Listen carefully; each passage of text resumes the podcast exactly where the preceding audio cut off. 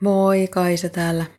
Kello on jo aika paljon, mutta pitää vielä sanoa muutama sana, koska tänään oli mitä ilmeisimmin mielenkiintoinen päivä mun työn kannalta.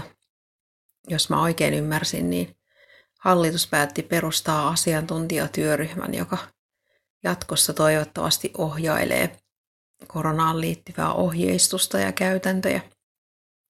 Se on siinä mielessä hyvä uutinen, että tähän asti kotihoidossa kotihoitoon annetut ohjeet, jotka pohjaa THLn ohjeistukseen, niin on poikennut osittain ehkä tärkeissäkin asioissa hallituksen linjauksista ja myös maailman terveysjärjestön linjauksista.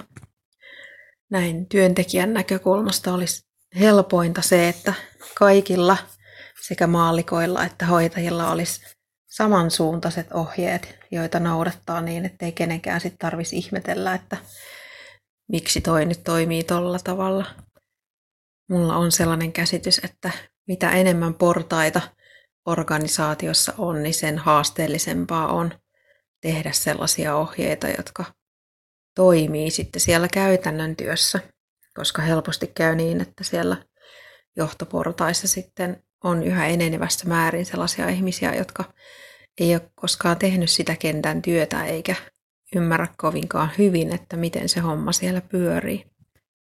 Ja tuosta johtuen sitten saattaa tulla sinne alaspäin jotain kummallisia ohjeita, sellaisia asioita, mitä ei kerta kaikkiaan pystytä toteuttamaan, vaikka kuinka yrittäisi.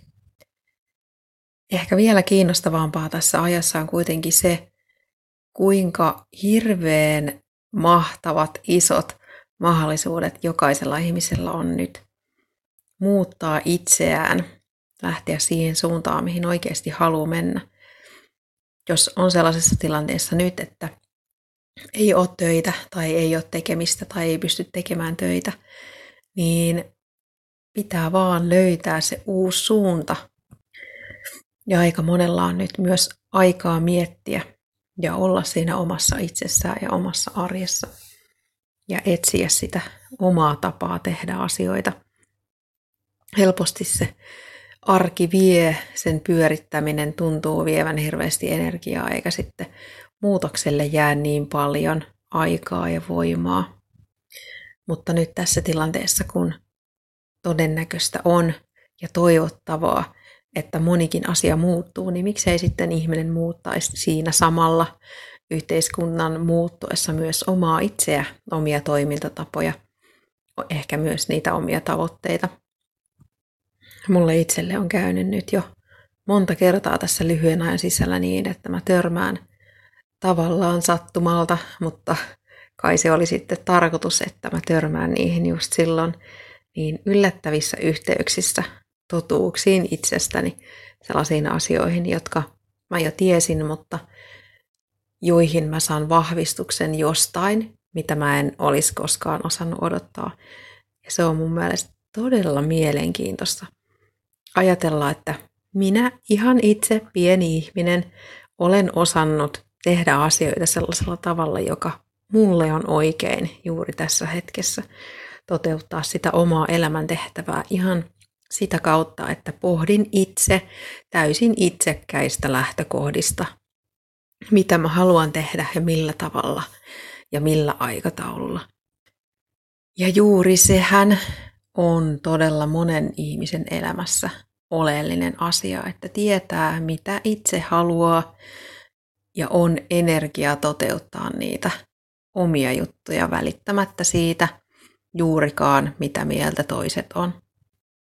Sillä tavalla elämällä tulee niitä onnellisia vanhuksia.